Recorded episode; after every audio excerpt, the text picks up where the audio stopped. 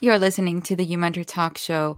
On this weekly show, we invite experts to learn about their journeys as professionals in their fields. Remember, if you have any questions for our panelists, you can always leave them in the comment section or ask um, through our Inspire platform on the Emoji app. On today's show, we welcome Fatima Alaeddine. Fatima did a Bachelor of Nursing at Laurentian University and then did a Master's in Healthcare Quality Improvement. She, she worked in the emergency department as a frontline nurse and then worked as a clinical research nurse coordinator, where she managed and coordinated medical research with doctors. Now she's currently a nurse officer in charge at a mental health hospital. I'm looking forward to hearing about Fatima's journey and um, the incredible experience she's learned around, along the way. Assalamu alaikum, Fatima. How are you? Walaikum assalam. I'm good. How are you? I'm doing well. Um, I want to start off by just giving me a little bit of background of your um, education, and then we'll get a little bit more into your career. Sure. Yes. So I did a bachelor's of nursing in uh, at Laurentian University, and then after that, I did a master's in healthcare quality at Queen's University. Nice. Um, and can you tell us a bit about those experiences? So, applying to um, the nursing uh, programs and then applying for your master's programs, how was that process? Um, so the process for applying into nursing, you need to have certain prerequisites in high school. So um, obviously, you need to have your sciences, but mm-hmm. you need to have biology and chemistry. You don't need physics. Um, you need to have, I think, at least one math course and then an English course and then a couple of electives. But those are the main ones. And then you apply through university. Um, nursing programs are very competitive programs because a lot of people apply to them and they have very limited spots. Mm-hmm. So um, the best thing when it comes to applying is apply early. Make sure in grade 11 or in high school in general, make sure you've, if you really want to be a nurse, you just study really, really hard because mm-hmm. when you're in nursing, you're studying all the time. And this is specifically, I think, more in Canada than anywhere else. I mean, in the States, it's not like that from what I've heard from people. not as much. I know, like, yeah, because I, because I, yeah, did school in Canada. I, I the, my experience was you do a lot of studying, mm-hmm. really big textbooks that are like I don't want to scare anyone, but sometimes thousands of pages long, and you're not reading the entire textbook. But no, of course. Right. Oh yeah, obviously. But there's certain marks that you have to get within your exams, and certain things that you have to hit, um, or else you you have to redo um, certain parts of the program. Yeah, exactly. So uh, my so I think so I really think it depends on the program mm-hmm. uh, or the university, but for nursing, at least where I did it, you needed to have a minimum of uh, sixty percent to pass, I believe. Mm-hmm. Some, some some courses were sixty, some courses were seventy percent to pass. Okay, all right, and then some oh, I've that I've heard about are like eighty or ninety, depends. I think, like you said, on the programs, right? Which is so that's normally the, well, that's normally the entrance uh, yeah. percentage or okay. an entrance average you need to have in high school. Okay, to get into these programs. And when you're in nursing, um what like this is just for people who are wondering you know what what what marks do i need and what should i do and how hard do i have to work when i'm actually studying in nursing to actually get my um, registered uh, nurse uh, license. So when you're in high school to get into uh, a nursing program normally the average they'll ask is about an 80% in high school. Mm-hmm there are some programs in Canada that ask up to like a 93% per, uh, mm. average. Okay. Um, so you do have to be working pretty hard in high school, get good grades, especially in your sciences, um, your English course, and one of the math courses to be able to, to get into these nursing programs mm-hmm. because they're not easy programs. Mm-hmm. And when you're in the program to get your license, what, what is that process like? So again, it depends on the university. Um, so some universities you need to have a minimum passing grade of 70 overall okay. in your four years to graduate nursing and then to get your license. Okay. So what so with nursing you have to have graduated, finished school obviously, um, yeah. your diploma to apply for your license. And when you apply okay. for your license, you have to do two exams to get your license. So mm-hmm. one of them is a jurisprudence exam, um, and this is an ethics exam. Um, and then the other one is the NCLEX exam, which we do in Canada and in America. Okay. Um, and it's um, like a comprehensive exam of everything that you learned in the last mm-hmm. four years. Okay. Very interesting. Mm-hmm. Um, how did you choose your master's and what was that process like? So I so I, I knew I wanted to do a master's program. Um, I knew I wasn't I, a bachelor wasn't enough for me. I wanted to do a master's program and mm-hmm. specialize in something. I thought about doing a, a, a master's of nursing, but then I wanted something more specific. I wanted something that will really direct my career in a path that's going to open so many opportunities and doors mm-hmm. for me. And I'm not, and a master's of nursing does do that, but it wasn't something I was interested in. I wasn't okay. interested in the program. I then thought about doing a master's in nurse practitioner, become a nurse practitioner. And then I was like, I don't know if I want to do patient care for the rest of my life. Yeah. So um, I knew I knew I wanted to be a leader. I wanted to work in management, and I wanted to do something to help the healthcare system be better. So I looked into this program, healthcare quality improvement, and that's why I chose it because I knew this job was going to give me an opportunity, a career where I'm able to help people, help the healthcare system, and to make it better somehow. Okay, very interesting. Um, so when you you your experience of uh, working as um, a frontline nurse, how was that, um, and what what was uh, like what was the most memorable things that you went through at the time? And how did that um, sort of help you in your career now? So when i worked as a frontline nurse i worked in the emergency department when i first graduated. Mm-hmm. i knew i want i always knew i wanted to work in the emergency department. I could not work anywhere else in the hospital except for that Oh, really? yeah, I, I, never wanted to work up on the floors. I didn't want to work surgical or medical or or anything like that. I wanted to work in emerge, and that was the only place I wanted to work. Mm. And that and I was really fortunate to get um, a fourth year placement there, where I did my mm-hmm. placement for four months there. And I fell in love with it even more. And I was so lucky, alhamdulillah, to get a job right away when I graduated nursing in the emergency department where mm-hmm. I did mm-hmm. placement. So I already knew um, so when I graduated as a nurse, I was a brand new nurse. Already knew the department. Already knew everything. Okay. Uh, how well not everything. I knew how the process worked in that department specifically. Yeah. So a little bit easier starting my career that way. Mm-hmm. Um, but in the I had so many good experiences in the emergency department and a lot of bad experiences because in the emergency department we are dealing with everything. We're dealing mm-hmm. with such a huge variety of people when it comes like it goes from dealing with pediatric people, uh, pediatric population, children, infants, babies, to teenagers, to adults, to elderly people. Mm. We deal with people who are very, very, very sick, who are on who are between life and death, to people who say come in with say minor or simpler diagnosis. Mm-hmm. Um, you really learn how to work in a fast-paced environment. And that's what that's what i loved about the emergency department the fast-paced environment. I love mm-hmm. just always being on my feet having that adrenaline rush almost kind of feeling like you're on a high um, just because um, you're always on your feet you're always working there's always something to do. It's never a dull moment in the emergency department. You go in every day not knowing what you're going to go into. And so it just kind of made life a little bit interesting that yeah. way um, because it wasn't like a dull routine. Every day yeah. something new. Every day you were going to deal with a new type of patient, a new diagnosis. You're going to learn mm-hmm. new skills. And I absolutely love that because I was always learning, mm-hmm. becoming educated. And I love that. What uh, would you say are the most important skills to have as an ER nurse? As an ER nurse, you really need to have a strong heart because you deal with so much and you see so much. You deal with such critical patients, such sad you hear such sad stories.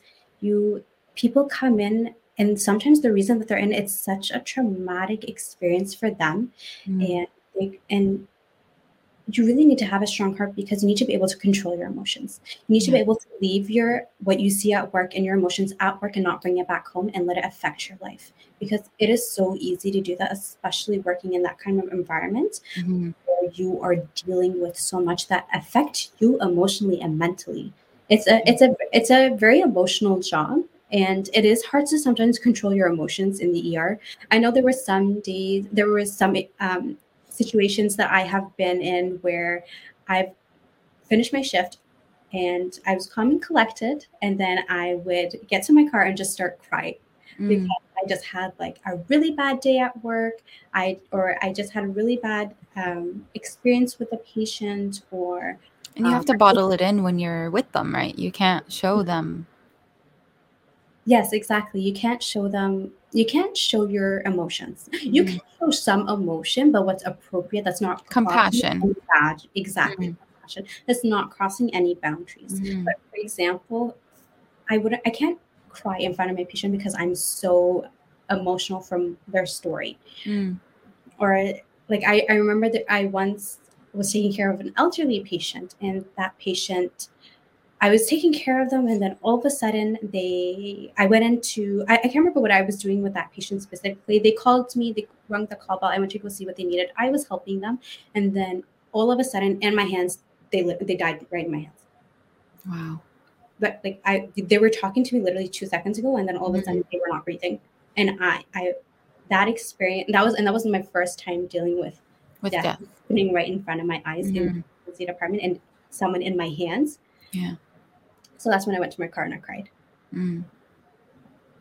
we learned to, we learned to deal with that. Yeah. I can tell it still holds a place in your heart, you know. You You don't- know what? As a nurse, you are, and this we learn this in school, and I think this is like one of you know sometimes you learn. Uh, there's certain courses you have in university. You're like, oh, this is so useless. I will never learn it. I'll never need this in my life. I don't know why I'm learning it. Yeah. One course that that or one of the courses that are so important that I learned so much was so I learned so much from was the courses where they taught you to critically think and to reflect. As Mm. nurses, we constantly reflect on what we are doing, Yeah. especially the situations that we go through.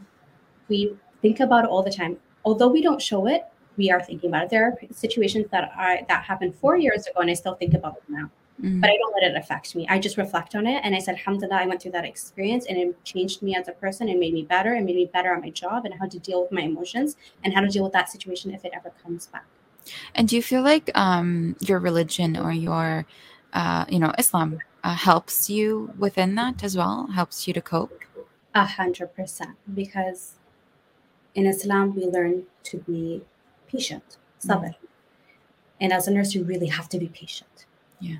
Es- Especially in critical situations, in emotional situations, uh, situations that m- may not affect you per se, but it really affects your patient. Yeah. You really got to show that compassion, patient, be kind to everyone. And that's, and in Islam, those are the biggest virtues that we have compassion, patience, and being kind, That's and being a, and being a hard worker in general as Mm. well. Being That's there for people and, and um, making their experience better, trying to help them to go through something that's difficult in their life. It's amazing how many um, things you can learn from a religion that give us really a, a strong foundation for everything in our life. And it's, exactly, subhanAllah. Um, let's move on to the clinical research nurse co- coordinator. Um, tell us a little bit about that, and then um, we'll go into what skills you need. So, as a clinical research nurse coordinator, so I worked as I worked that position in my last year of working in the ER. So I worked two jobs at the same time. I was working in the ER, and then I was doing this uh, as well. So, what a clinical research nurse coordinator does is I'm managing uh, medical research studies for for doctors, Mhm. and on top of doing that, at the same time, I'm doing data collection, but through the nursing aspect. So, um, because they are medical studies, I uh, so I do the medical aspect of it. So, um, giving the patients medic- the study medication, monitoring them, uh, doing phone call visits, uh, monitoring their signs and symptoms, doing their Mhm. vitals, giving them. Um, so the medications sometimes are given in different formats. So I've had so many different types of research studies. So I did some cancer research research studies where I'm giving patients uh, medication through IVs, Okay. um, some through injections, some that are just pills. Mhm. Some I would. Um, some we would uh, I would take blood work from patients as well, take samples from them, send them to the lab. As a coordinator, that's literally as a research coordinator, that's exactly what you're doing. You're coordinating and managing the day-to-day Mhm. activities of the research studies, and you are doing them yourself as well. You're doing the data Okay. collection. Nice. Um, and what skills do you need um, if you're in school and um, you're getting into this job and you're thinking about getting into it? So skills that you need for this job is you really need to have really good time management and be organized. You have to be that person that lays out a calendar and just Mhm. slot in time for when you need to get stuff done because when it comes to these type of these type of research studies you have really strict deadlines Yeah. um, that you that things need to be done by so you need to be really good at managing your time getting your work done efficiently and to be able to be very organized. And at the same time, you need to really be able to be, you need to be good at liaisoning and coordinating um, different things because as a coordinator, you are dealing with a big team. So you're managing a big team. So you are needing to coordinate with other research coordinators, with the doctors, with the sponsors, with um, with the accounting uh, section. Mm-hmm. You deal with um, with uh, laboratory technicians, phlebotomists, other nurses, other people who are involved in the research studies. You have to be able to coordinate it, coordinate everyone together to make sure that you are making sure the research the research study is flowing smoothly. And if you're not a very organized person, can you learn this skill? You can learn that skill. but it'd be it'd be you'd have a better time having it from the beginning. Yeah. But it's definitely like we all learn um, to be more organized and we learn time management obviously through experience. Mm-hmm. But I don't think your the doctor would be very happy if you weren't organized at the beginning. right from the beginning. Yeah. Um, nurse officer in charge at a mental hospital. I think this is what everyone's waiting for. Please tell us about this experience. yeah. So right. So I left both those jobs and I took this position when I graduated from my master's. So now I work as a nurse officer in charge in two mental health care hospitals or buildings. Mm-hmm. Um, and so what the position is you are a manager you are a leadership. So formally you are the administrative leadership of these two hospitals on site after hours.